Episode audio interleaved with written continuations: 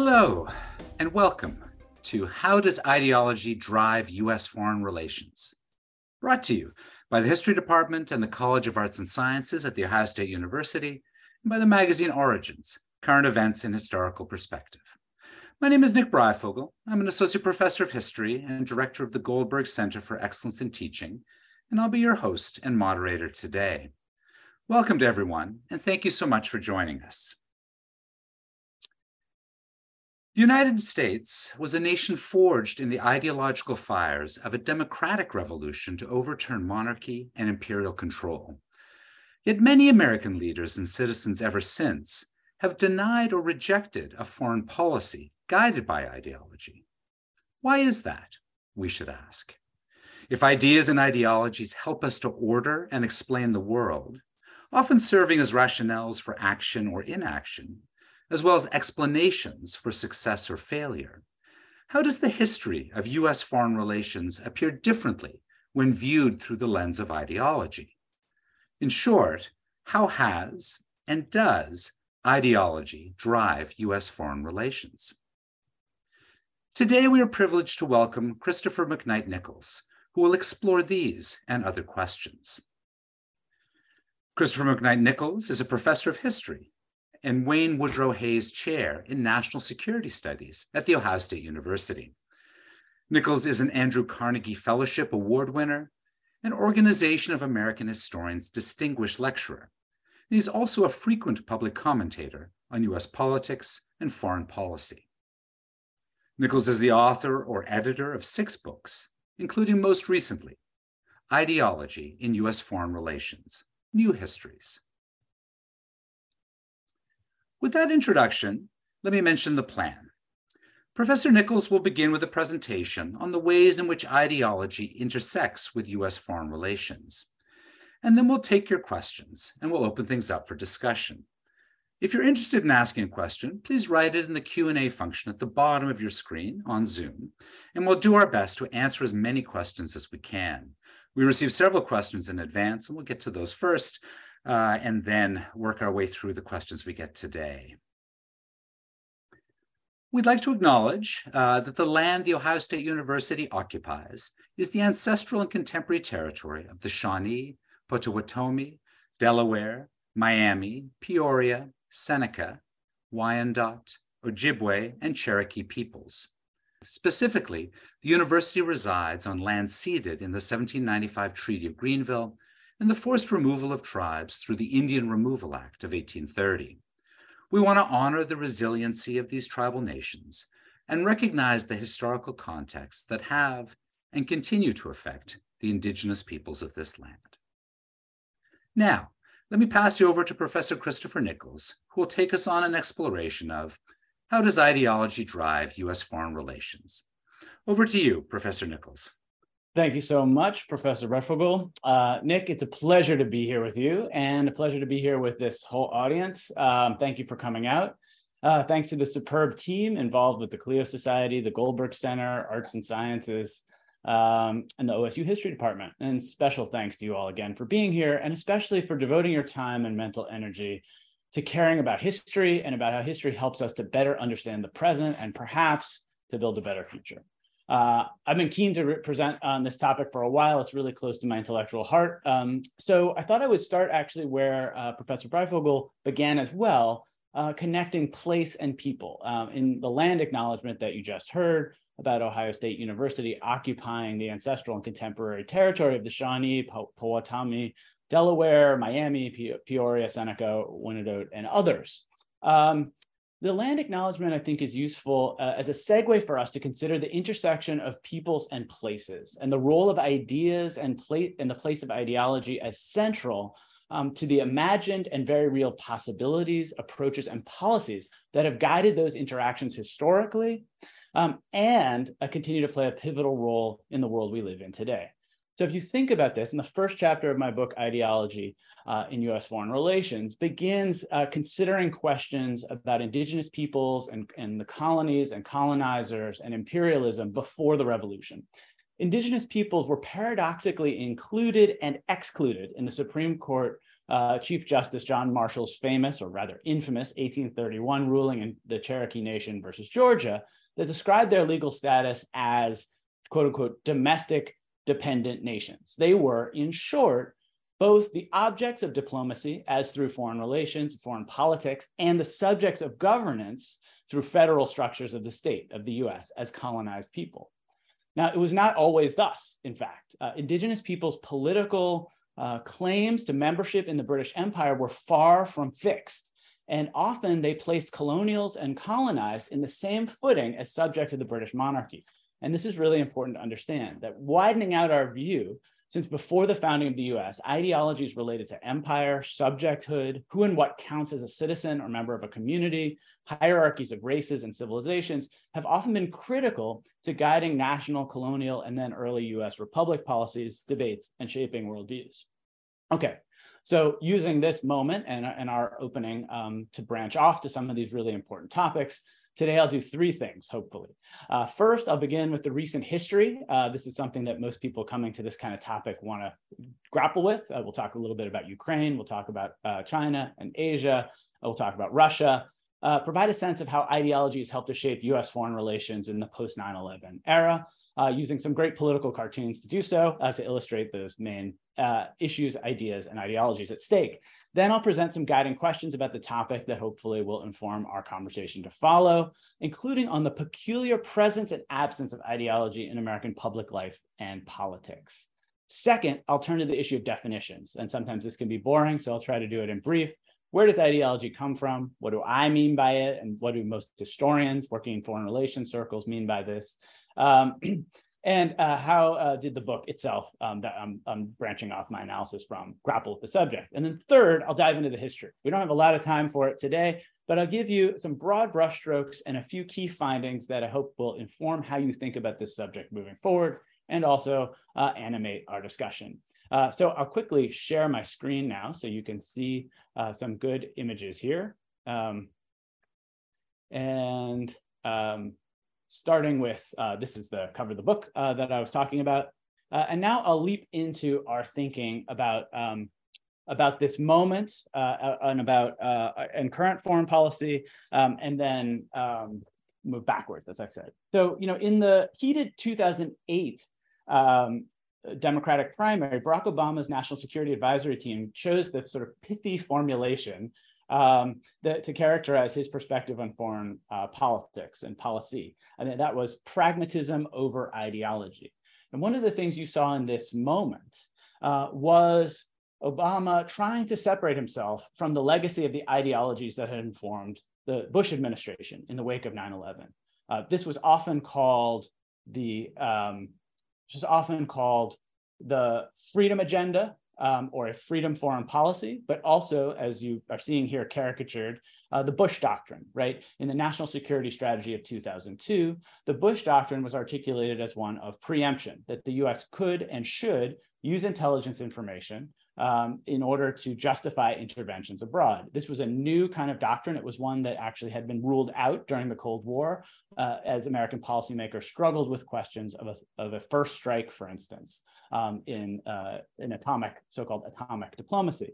But what you saw in this moment, and in contrast to Hillary Clinton and virtually every serious Republican presidential candidate, was Barack Obama rejecting George Bush's ideological rationale, the rationale for toppling Saddam Hussein, uh, the rationale for moving from Afghanistan to Iraq in the war, um, and the rationale for what uh, many on the left called and derided democracy promotion. Um, but George Bush uh, did often said that he was not uh, pursuing democracy promotion. But you also see uh, here in this political cartoon uh, by Dave Granlund there on uh, down on the screen, um, the kinds of ways in which uh, Barack Obama also struggled with how to describe his ideology. Uh, to put it crassly, as you've undoubtedly heard, it was often referred to within the White House the national security strategy as, quote, don't do stupid shit. and what was meant by this was that the, that the ideology ideological approach of the uh, Obama administration was not one that would take ideology um, as central, that in fact it would be ad hoc, uh, that it would be flexible, um, that it wouldn't be rigid. And this is one of the things you see throughout US foreign policy history an argument that ideologies are fundamentally rigid and therefore problematic. uh, and thus to be discarded. Uh, and this gets at the question that Nick began our conversation with. But another way to consider this um, is also through the lens of how ideology has shaped uh, US relations uh, in this same period with Russia, with China, and elsewhere. And one of the things that's fascinating about how the Obama administration dealt with uh, questions of uh, foreign relations was uh, both uh, on the left and the right, we saw criticism of his so-called red line in Syria against the use of chemical weapons. Uh, you also saw, and this is a political cartoon on the upper left, of democracy promotion by George Bush, uh, just as the US uh, was uh, arguing that the rollbacks against democracy in Russia were a problem. And there you see this moment, uh, and, and it was uh, another one that was also often derided, that George Bush had said that he looked into Vladimir Putin's eyes and he saw his soul, that he understood the man right? And you see there this sort of quick embodiment of the fact that uh, the Bush administration was pursuing democracy abroad, uh, and at the same time, uh, Russia was rolling up democracy at home, imprisoning uh, journalists and beginning a campaign of um, poisonings, among other things. So um, then you see also derided there uh, and, and analyzed, right, that, that the Obama administration began a pivot to Asia. And what's fundamentally important in thinking about this moment um, of, of the Obama administration is that as it attempted to elevate pragmatism over ideology, what did they prioritize? They prioritized economic drivers. And the argument was, uh, and you see this uh, in the introduction to the book that I co-wrote with uh, my great collaborator, David Milne, we see there actually the Obama administration arguing that it was far more important to think about the future uh, of economic competition in the world than to worry about things like um, the nuclear stockpile of Russia or the possible militarism of Russia. Uh, in fact, as, as uh, the Ukraine annexation, uh, the, the, annexation of Crimea in Ukraine in 2014 suggests, one of the problems of this elevation of pragmatism over ideology was its fundamentally ideological core. That is, that the Obama administration privileged and prioritized economic drivers uh, to some extent more significantly than military drivers or the ideological concerns and orientations of other powers.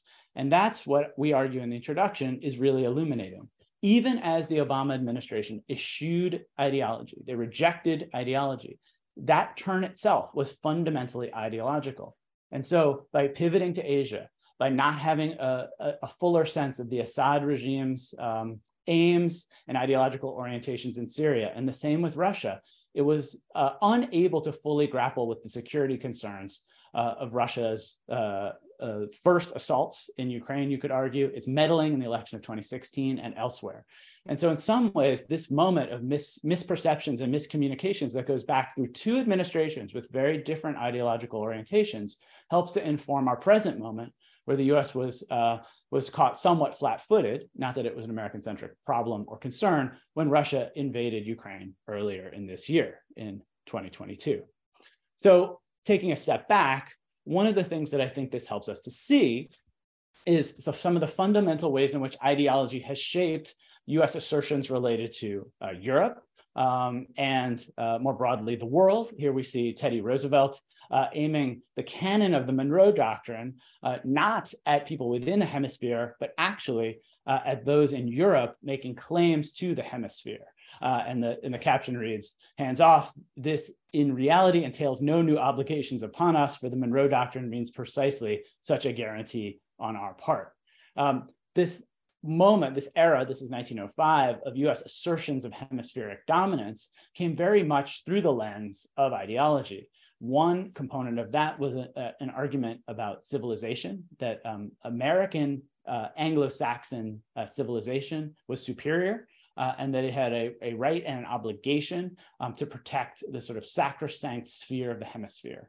So we see that here. And you could argue you see that expanding globally uh, the, ac across the 20th century, such that by the early 21st century, the US was making such assertions uh, as the Obama, uh, as both uh, the Bush administration and the Obama administration did in very different ways about protecting freedoms around the world.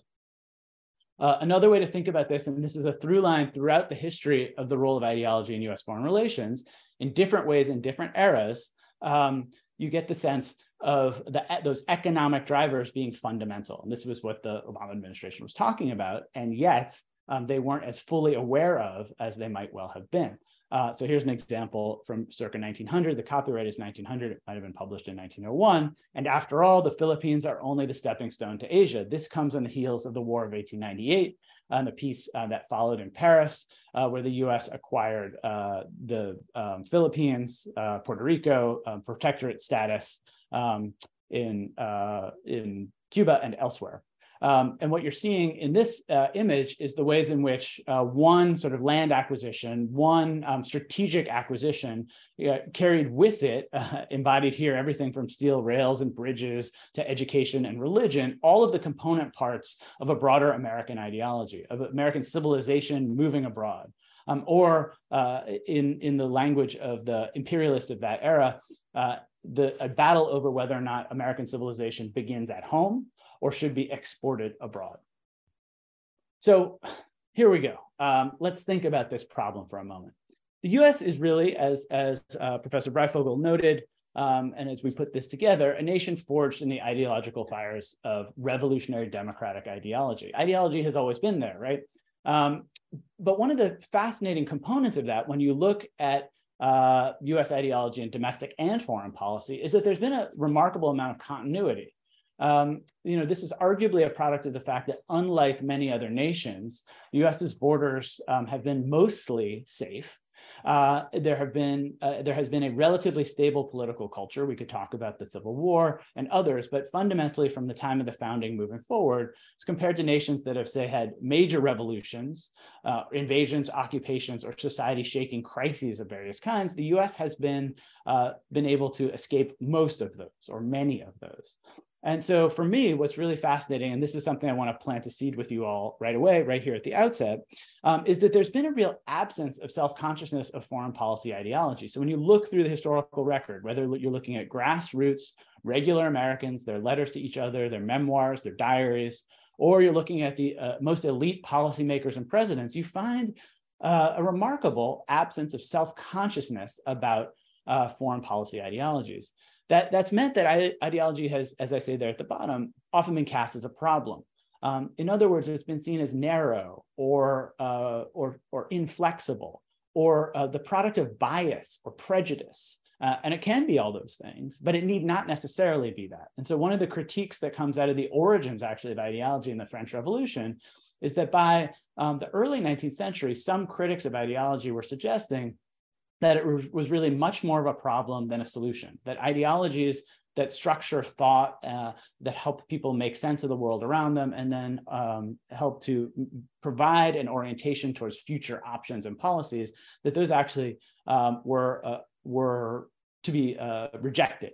Um, so uh, the takeaway there is that ideological formulation has often been less reflective in the US and it's been more prone to outright rejection.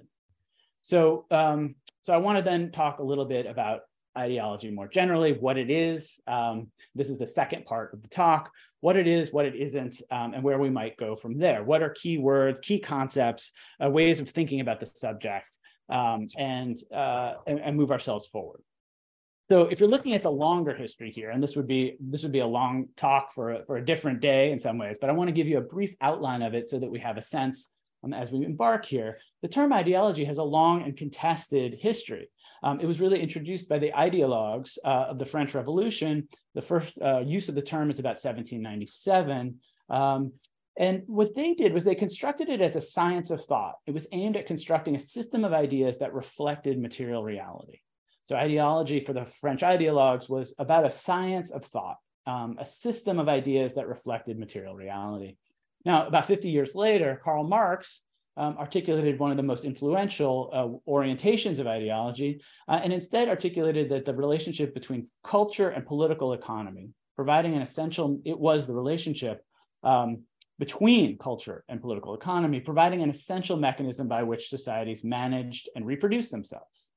Um, so uh, if you if you move this kind of concept forward from Marx, a society's quote legal, political, religious, aesthetic, or phil uh, philosophic forms ensured that members of the different classes viewed their positions in society and the system itself as natural. Now, in some ways, this is about a kind of false consciousness that ideology mapped over um, social differences in order to keep capitalists and the ruling class um, doing their thing. Um, but it also was a way of saying that uh, material drivers were essential, but over the top came a kind of ideology. Now, in the 20th century, the French Marxist philosopher Louis Althusser shifted this perspective slightly. And this is something that a lot of the historians involved in, in my work in this book um, uh, ha have uh, been a little bit more oriented to. Um, this was to make, uh, to make, he made the case that ideology is better understood as world making through reason and language, uh, more of an imagined set of relationships that do in fact correspond in many ways to real conditions of existence. As he put it, human societies secrete ideology uh, at the very element and atmosphere indispensable to their historical respiration and life. And you see this in, in a lot of the ways in which theorists talk about ideology, uh, that it comes out of the sort of corpus of humanity that is fundamentally human um, uh, in, in, this sort of way. And for Althusser, in this sense, ideology defined the real for the subjects of any particular society. Um, that is, uh, their lived reality uh, and lived existence um, was understood through ideology. He emphasized this role uh, in the role of the state in this process, that the state and social institutions are the quote apparatus that helps to reproduce ideology. So that you see that there, that the apparatus of the state and state in institutions helps to reproduce and reinforce ideology. Okay, so what's that all about? If you're thinking about US foreign relations, the State Department, presidents are part of this process. So is the news media, uh, so are foreign policy lobbies, so are political parties, so are church groups, so are non-governmental uh, organizations like the Red Cross. There are all kinds of ideologies um, at stake in their orientations to the world, how they understand it, what policies they advocate for, and then that shapes how individuals think about ideology. All right, so how do I define it? How do we define it in the book? Uh, moving forward here. So clearly here's just some core ways of thinking this through. Ideology set the terms of engagement for nation states and for all actors thinking about foreign relations. They're not static. This is one of the sort of misconceptions about ideology that you can pin it to the wall. But as intellectual historians often say, it's like nailing jelly to the wall, right? When you get it nailed in, it comes sliding down, right? So you need to be very cognizant of change over time and context. Ideologies order and explain the world, as I say here, project illusions of controllable outcomes. That's a really important element of this. We all know in our lived experiences that uh, just because you believe something or hope to achieve something, it doesn't necessarily mean that that will happen. The same is true for nation states, no matter how powerful they are. The same is true for non-governmental organizations, no matter how powerful they are, and other kinds of actors in the foreign policy realm. Um, now, a key component of, of all uh, definitions of ideology is that they make a complex world more manageable. In a world of infinite options and policies and principles and assumptions, you need something to help filter that, to make sense of that. And that's really what ideologies do. In so doing, as I say here, right, they define it and explain success and failure, they justify and set boundaries. And perhaps most important when you're thinking about ideology and foreign relations, especially in peace and in war, they compel sacrifice, aggression, and inaction. So if you're thinking about right now the war in Ukraine and Russian troops, right, one of the things that that not having a robust Russian ideology related to the war in Ukraine has meant is that morale is terrible for Russian troops. When you think about morale for US soldiers in other conflicts, for instance, as a comparison, right, in World War II, the US had been attacked by Japan at Pearl Harbor. It made for a robust ideology that seemed to transcend um, to seem to transcend differences in the ranks of the troops, right? It was a war uh, of, uh, as FDR would put it, for the four freedoms, which we'll talk a little bit about later, a war to make the world safe in Wilsonian terms for democracy, a war against evil, right? And that helped bring people together to sacrifice. And sometimes the function of ideology hides the fact that it is an ideology. We can talk more about that. But the point being that in some ways, the Obama administration's pragmatism over ideology, of course, was itself an ideology and the function of those kinds of ideas and concepts and policies uh, can sometimes make it less obvious that they're at play. And that's one of the arguments that you see in, in the Marxist thinkers about ideology that really seems to hold true, that you can have very subtle, um, unreflexive, unacknowledged kinds of ideological commitments that are profoundly shaping for individuals and groups and nation states of outcomes. Uh, so here, one final uh, definition As Michael Hunt, a historian who's worked a lot on, on foreign relations and foreign policy and ideas, has argued ideology is best understood as, quote, an interrelated set of convictions or assumptions that reduces the complexities of a particular slice of reality to easily comprehensible terms and suggests appropriate ways of dealing with that reality. So what does that mean? If you're thinking about foreign relations, ideology is really about a core set of assumptions, core set of principles that helps distill the complex world around us into a more coherent worldview that then can help make arguments for how to move forward, what kinds of policies, what kinds of hopes, aspirations, dreams, and compromises are possible. So that's, in a nutshell, the ideological terms of the book. So how has it influenced US foreign relations, history? Um, how does this history look different? I organized an international conference. I brought together 20 plus historians. There I am on C-SPAN talking about the subject. Um, the to, to, to look at this. And one of the things that we noted, one of the reasons why the book has been getting some good attention this year, is that most foreign policy historians, most foreign relations scholars, if they've looked at all at ideology, have tended to look at elite policymakers. And some of what follows in my quick uh, history here will be from that perspective, but not exclusively. They haven't tended to look at, at indigenous peoples and groups, like I just noted at the outset. They haven't tended to look at marginalized groups in the US and abroad.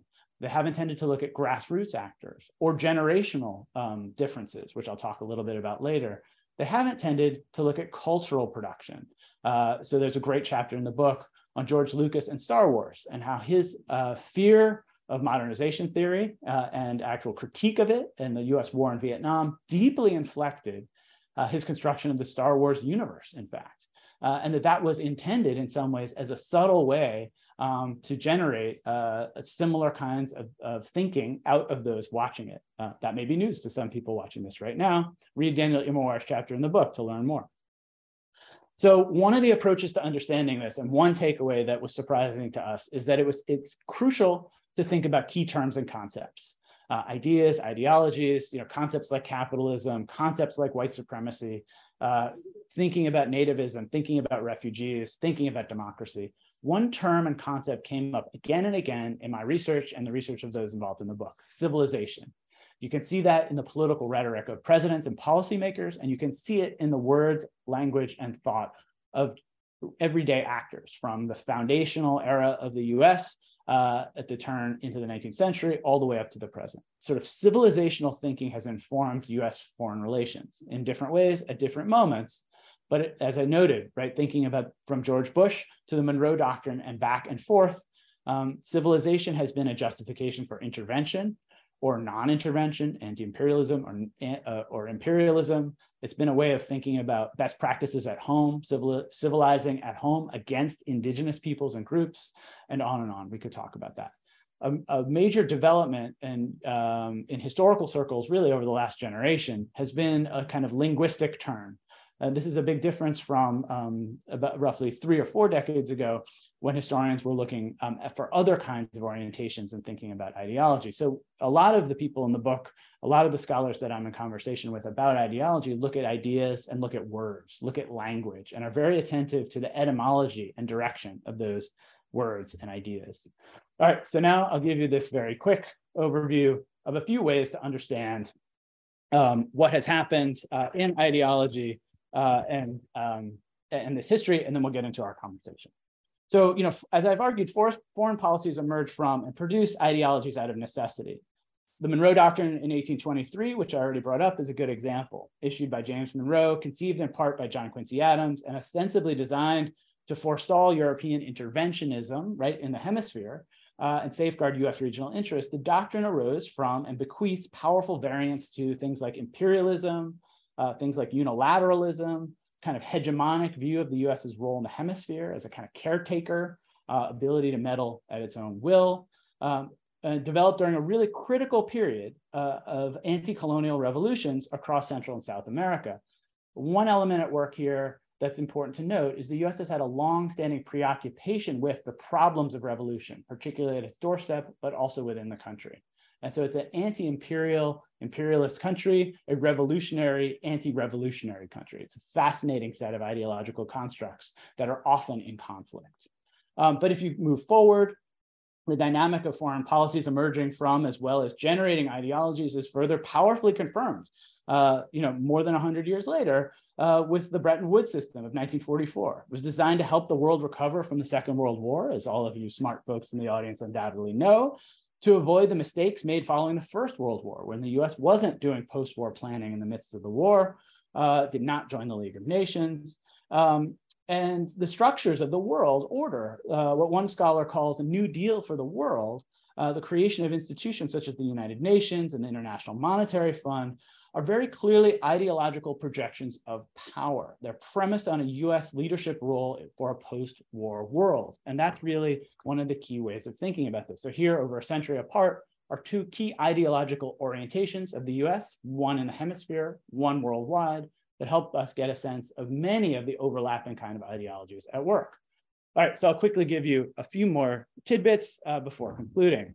Um, John Quincy Adams in the 1840s actually interestingly argued for British imperialism. He made a case in the, in the context of the Opium Wars um, that, uh, that, that in fact um, their, their, uh, the, the British uh, role in the world uh, and uh, was one um, that was crucial and that uh, China's leaders were committing a quote enormous outrage on the rights of human nature uh, chief among them the right to free trade. So even though he's known as this great uh, abolitionist, also articulated, as I said, in the Monroe Doctrine. A fascinating move in the 1840s was John Quincy Adams and a kind of ideology of empire that actually excused British imperialism to some extent and articulated this kind of civilizational thinking where the British and Americans were allied against other nations and peoples who were perceived through racial hierarchy as less important, less significant, or more inferior. Here's another thing to plant a seed for you all.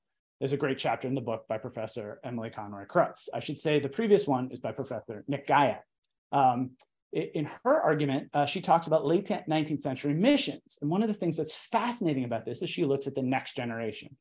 Uh, a section of uh, a mission um, of the Missionary Herald uh, and of mission uh, magazines and newspapers was this section called For the Young People. And one of the things that it did uh, was um, that, that it uh, introduced the, she introduced the voices of youth, not often heard in histories of the US and the world, as a way to understand um, how missionaries uh, took took ways to ensure that the next generation understood the world around them, the differences between other cultures in the U.S., and, and sometimes in relativistic terms, sometimes in very much um, racialized and racist terms. Um, you know, as she argues, appealing to its readers as children, the letters uh, that uh, the letters understood that children grow into adults. The ideas that were planted as seeds now would grow to shape the ideology of the adults the children would become. We very often don't think about this. It's the same with that Star Wars example. And one of the things I want to highlight for you is that the children of missionaries in the late 19th century very often became the diplomats of the 20th century. They became the people who were the articulators of what Henry Luce called Amer the American century because of their language skills and cultural competency.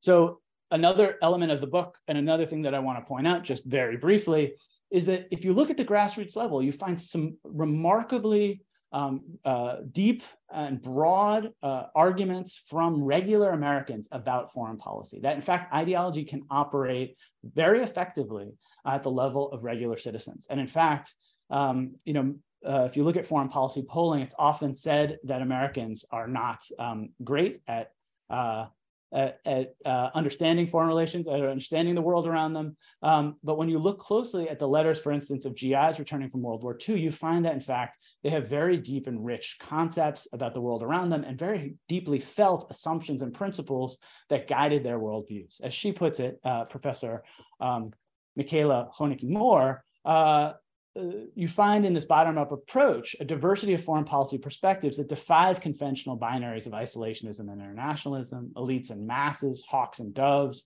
Republicans and Democrats, or even conservatives and liberals. You find, in short, lots of GIs coming back from World War II, among other things, very hesitant to be the world's policeman uh, in the Cold War. Um, so let me do a couple more, and then we'll conclude. Uh, one chapter of the book by Professor Andrew Preston that's fantastic um, is about national insecurity, and in particular about the role of fear and emotions in shaping ideology. As he argues, there's been an inordinate prevalence of fear that sits at the heart of American, the American worldview and provides a basis for thinking about US foreign policy. If you think about how Americans have operationalized fear and how politicians have used fear to justify interventions, military conquest, and other kinds of foreign policies, uh, just quickly, you get a sense, especially since World War II, of the operational capacity of emotions in generating new ideological constructs. What do I mean by that? Thinking about mutually assured destruction, MAD. Thinking about how and why you see there between 2016 and 2020, more fear of China and Russia, less fear of North Korea. Why would Americans who have a lot uh, who have a lot less to fear from North Korea be more fearful of North Korea than South Koreans? That's an interesting opening question that Andrew poses in his chapter. And it's a, it's a really fascinating way, fascinating way of thinking about how such a powerful nation as the US has often operated out of fear, not just since 1945, but especially when it had this immense military and commercial power, economic power in the world. All right, one other way to think about this is freedom. Uh, this is a great chapter in the book. Historian Jeremi Suri talks about it, and I wanted to plant this as a seed for us in our conversation and for you to talk about with others as well. Suri argues that the notions of freedom as an ideology is really useful. As I note there, um, it can be understood uh, as a base alcohol for Americans that changes over time, mixing well with certain additives in some moments, but not with others. Uh, what he argues is that uh, freedom from, freedom to, and freedom over are essential ways of determining and understanding different periods. The Monroe Doctrine uh, is a classic example of freedom from, in that case, from European meddling in the Western Hemisphere, as I've noted. And Suri dates that the period from freedom to as being dominant in the late 19th century, when the US economy was developing at breakneck speed. Uh, Woodrow Wilson was the influential advocate, advocate of freedom to uh, the rest of the world, uh, according to Suri. In the Second World War and the beginning of the Cold War, arguably the period of freedom over over other nations, um, just as Jean Jacques Rousseau might have phrased it, forcing them to be free, uh, to become an essential task of US foreign policy. Uh, as, as, as, he writes, and as, as I've also written, Nas the National Security Act of 1947 is one of the crucial moments in this phase when Americans self consciously built a permanent military industrial complex to guard freedom on a global scale. Um, and okay, finally, uh, I'll give you one more. This is from my own chapter. Um, if you're thinking about unilateralism, I argue that it may be the longest standing construct in US foreign relations ideology, a kind of visceral orientation, yes, uh, but also intellectual. Um, this urge to go it alone, this urge um, for self-sufficiency, uh, to uh, not have multilateral constructs, um, keeping the US from its perceived vital interests. And the, the point here is that uh, unilateralism goes all the way back, back to John Quincy Adams, saying, quote, happiness consists in independence disconnected from all European interests and European politics. Even Hamilton, who was instrumental in securing the first Anglo-American treaty, argued that a fatal heresy is that of a close alliance. You hear this in Washington and Jefferson, right? Fear of entangling alliances. But what this has informed is something much broader and deeper, skepticism about NATO, which we've heard so much about in recent years, the North Atlantic Treaty Organization, the first collective security organization the US joined since the revolution, uh, joining it in 1949. Uh, skepticism about the UN, skepticism about binding trade, trade alliances and deals like the Trans Pacific Partnership, skepticism about the US being part of international law, uh, being subject to the international law of other countries. So, what I want to argue is that this um, unilateralism, which we've sometimes heard in recent years, is, uh, for example, was something that was unique to the Trump administration is in fact not at all. And that unilateralism goes as far back as the US nation state, and that helps explain the kind of enduring ideas about why going it alone, why minding your own business in the world pulls so well with so many Americans. That these kinds of ideas uh, about self sufficiency, about neutrality, about not being bound um, to binding alliances and structures with other countries are really deep rooted in American thought and especially in how Americans think about their role in the world. Um, in particular, about border making and boundary making as an, another critical component of that. So I'm really uh, interested in talking with you all about how the US has rethought its role in the world over time and how ideology has been central to that. Uh, and I will leave it at that for now. Thank you so much. Chris, thank you so very much for giving us so much incredible kind of information and things to think about in such a very quick period of time. So much appreciated. And this book looks incredibly rich uh, and incredibly interesting. Um, let's give you some questions to kind of think about. Uh, folks who are with us today in the audience, please uh, send in any questions you have by typing them into the Q&A uh, function just at the bottom of your screen, and I will happily uh, pass them on and, and we can talk about them. We did have a few questions that came in uh, in advance with registration, and I thought I'd just start with a couple of those just to kind of get us going. Um, one of the people in our audience wants to know so, how does the United States justify working with states that are openly opposed to American ideals uh, in order to combat kind of our enemies? And has this changed over time? And if so, how? That's a good question. So the one way of thinking about that is that um, the there's been a fundamental mismatch between rhetoric and reality in U.S. foreign relations from the outset. Um, that a kind of cautious realism, you might call it, a willingness uh, to deal with those who perhaps have repugnant ideas or repugnant actions based on core precepts of American democracy has been there um, in part at the beginning out of weakness, not strength, that the US had to deal with other nations or felt that it had to, American diplomats and policymakers. Um, the, at the level of criticism of high policy, however, you have seen also from very early on uh, media, regular members of, of society um, critiquing that exact problem, the, the, the, core of this question, that the US has in fact allied with or worked with other countries and groups who were not following American sorts of principles you know, in many eras, then the point of thinking about ideology is to think about what it can uh, justify.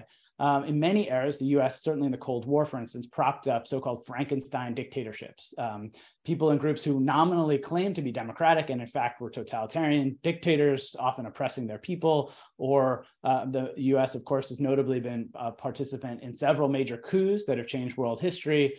You know, uh, anti democratic coups, I should say, such as in Guatemala or in Iran.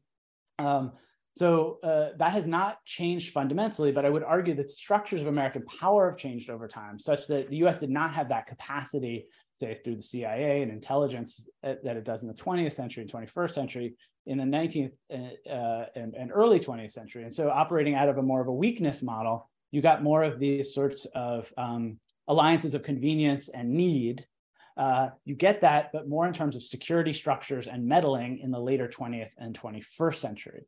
Um, so there's some change and there's some continuity. Uh, there, of course, are ideologies in the US foreign policy matrix that would not permit that, right? And so that's been another part of the mix. And so I would add one other element, which is interesting, in 1898, you had the Anti-Imperialist League, and in 1940 and 41, you had the America First Committee. Both were the two; they were the two biggest uh, foreign policy lobbies in U.S. political history, and both argued that the actions the U.S. was taking were uh, fundamentally anti-democratic and not in the nation's best security interests. They're very from very different places. One was against uh, colonialism, and the other was against the U.S. intervening in the war and in, what, was World War II. Um, but in both of those instances, what those lobby groups were pointing out was a mismatch between rhetoric and reality, or as they saw it. Chris, you just mentioned kind of media and the, and the role of media, and and I, I wonder if you could speak a little bit about how you think the the changing kind of realities of media, you know, obviously from the 19th century through until the internet age, how has that transformed um, the role of kind of ideology in, in foreign policy? I mean, going from yellow journalism to uh, to Twitter, uh, what what is, what's the role there? Yeah, that's that's a that's a good question. It's practically a whole other book and conversation, right? Um, so the there's several ways you could tackle this. You know, one is to think about actual foreign policy formation that tends to happen uh, well outside the realm of popular discourse. Uh, so the National Security Council these days, you know, groups that are the national security strategy, lots of area experts with all kinds of language skills and nuanced uh, capacity. Um, but the in the public sphere, the shaping of what is projected happens through the media. Uh, you know, throughout time, even though that that uh, they're more there's a lot more of a governmental apparatus now. Uh, and so if you look to the uh, early 19th century, you find these robust critiques of U.S. relations with uh, with France and with with England in terms of the Napoleonic Wars, and, uh, they're highly partisan and very vituperative ad hominem attacks. Jefferson was exposed as someone who'd had you know, um, relations with with an enslaved person, uh, which we would now call rape, all right, uh, you know, high profile things like that, as part of a critique of foreign policy and domestic politics. Um, as you move forward through through the 19th century and the 20th century, you know, I think the the media's role in um, not so much ideological formation, but in articulating what those core ideas are is really important. Um, so you get, you know, uh, presidents attempting to shape that conversation. So one of the things I was trying to highlight as I was planting those seeds was the the role of political rhetoric and the way historians really now are very attentive to language, a kind of um, deep attentiveness to changes over time, etymology, and that sort of thing. And one of the things you see in the 20th century is American politicians trying to explain to the wider public why, for instance, you know, containment of the Soviet Union in the late 1940s um, meant that the U.S. should be spending lots of blood and treasure in places like Turkey or regarding Greece and Italy.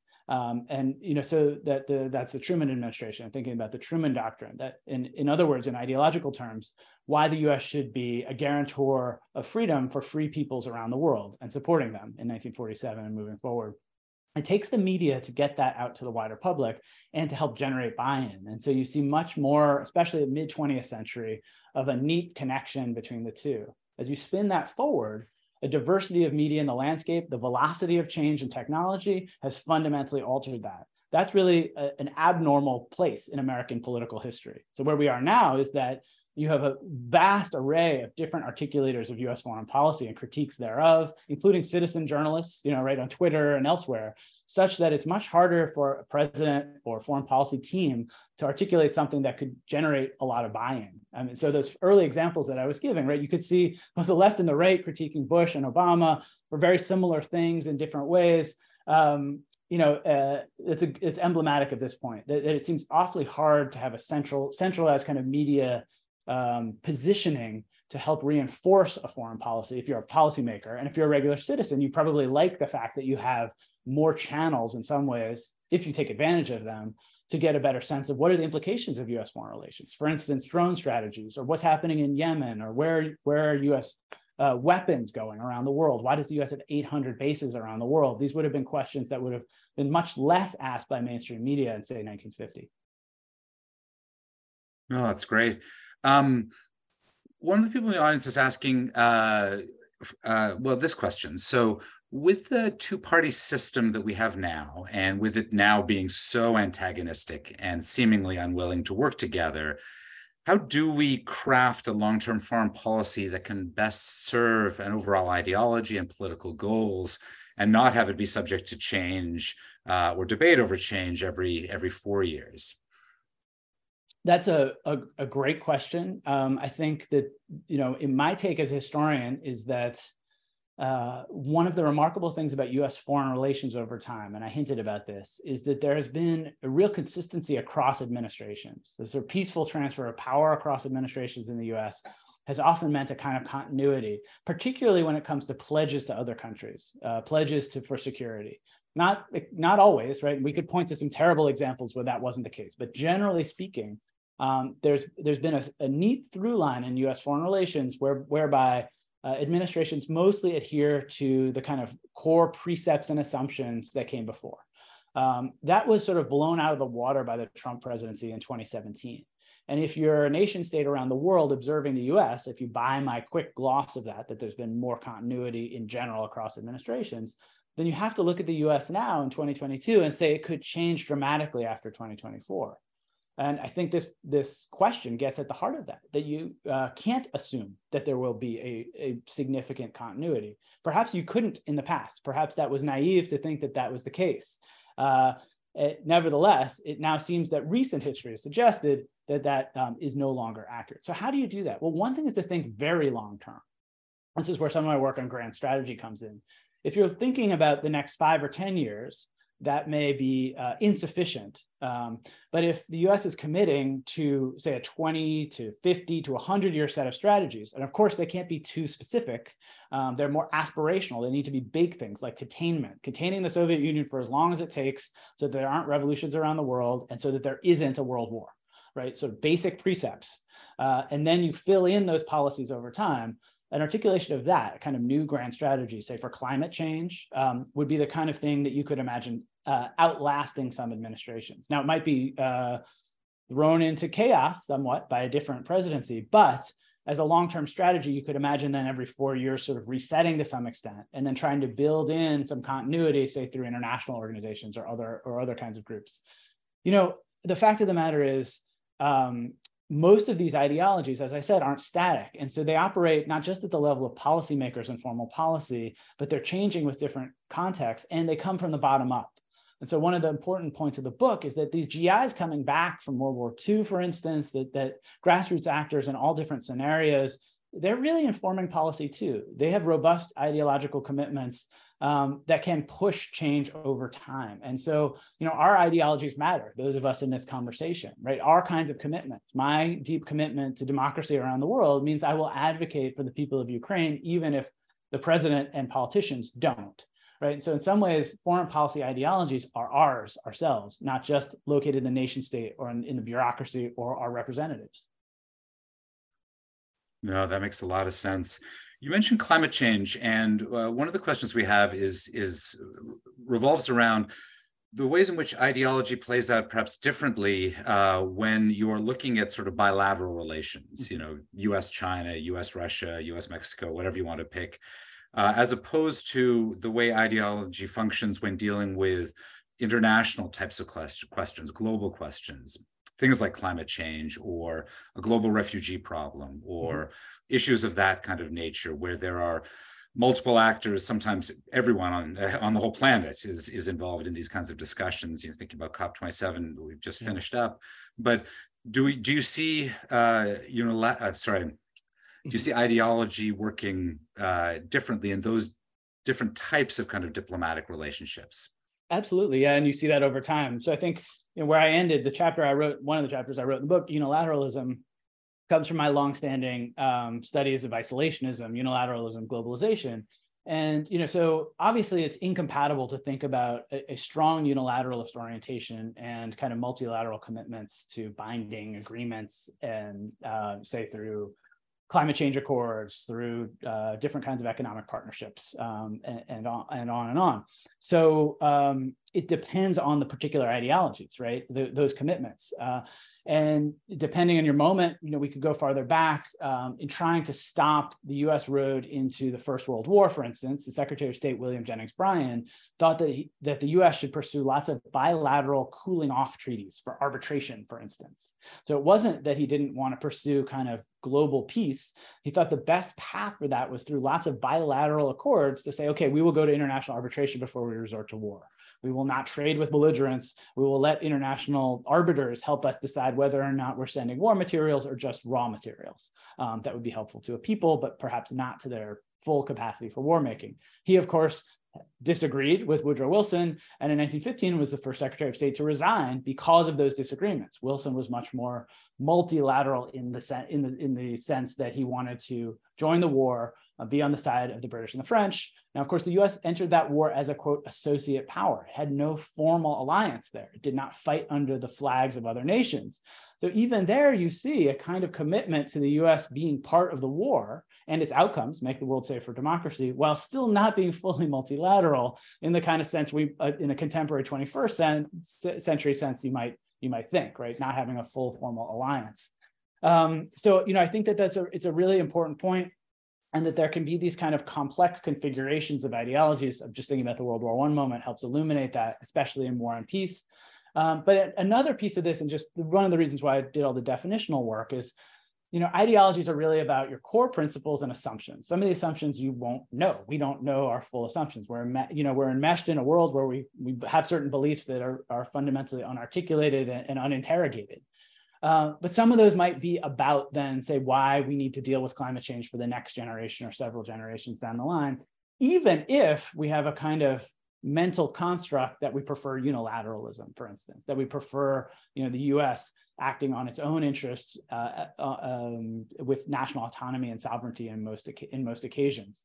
So the challenge there is then how do you operationalize that ideological construct for the core commitments that are maybe a little less interrogated. This gets to psychology, this gets to philosophy, right? It isn't really so much a, a, a, an easy historical piece of analysis, except to say that one of the things we find in the historical record is so often these ideologies are contradictory, um, that, that there's something problematic embedded in them. And it depends on the particular moment to see how the scales balance, right? And they may balance for multilateral commitments to a multi generational project against climate change. And they might actually uh, shift to bilateral trade uh, protectionism in some other moment, for instance. I'm going to sneak in one more question. I'm going to beg everybody's patience just to, to, to keep on, just for because there's uh, one more that came in. Um, uh, did the Obama era kind of pragmatic ideology that you talked about uh, blind us to Russia's national nationalistic ideology and subsequent invasion of Ukraine? To what extent does a nation's particular ideology make it unable to understand other nations with different ideologies? That's a great question. That's exactly what I was teeing up there in that in that opening. So thank you. Um, yes, so I, I, think that you know the Obama administration's elevation of a kind of pragmatism was f- first over ideology was first, frankly, fundamentally ideological. Like pragmatism is about, uh, as William James would have put it, um, the conduct that an idea dictates, that it's always provisional, um, and that it's a philosophical tool for figuring out, you know, um, the worth of ideas, the so-called cash value of ideas, as he put it. Uh, so the what one of the things that's missed there is the fact that the sort of um, aggrandizement, uh, and and I think that we have a problem here of, of um, scale, right? So nations uh, don't necessarily have ideologies, right? That's an abstract concept. Vladimir Putin has an ideology that we can diagnose to some extent uh, through his public statements. Eventually, as historians probably will get in his records, hopefully, and figure that out. Uh, we'll see. Um, maybe some future historians will. Uh, uh, so we can diagnose his ideology. And one of the things we see there is this sort of um, mythologized historical view of a kind of imperial Rus that never actually existed, that doesn't recognize the fact that Ukraine and not Russia was sort of the origins of Russia. Um, and that Kiev predates Moscow, and we could have a long story, story about this, but he has this imagined history uh, that matches on to his kind of nationalist uh, nationalistic ambitions. Um, and that's the kind of thing that someone like uh, Barack Obama would be very capable of diagnosing. And the challenge, the problem was that their core assumptions of the national security strategies in that period were pushing back against strong ideological orientations for the US's role in the world, say democracy promotion, freedom, a freedom agenda, right? These things that came out of the Bush administration. So what they prioritized was economics.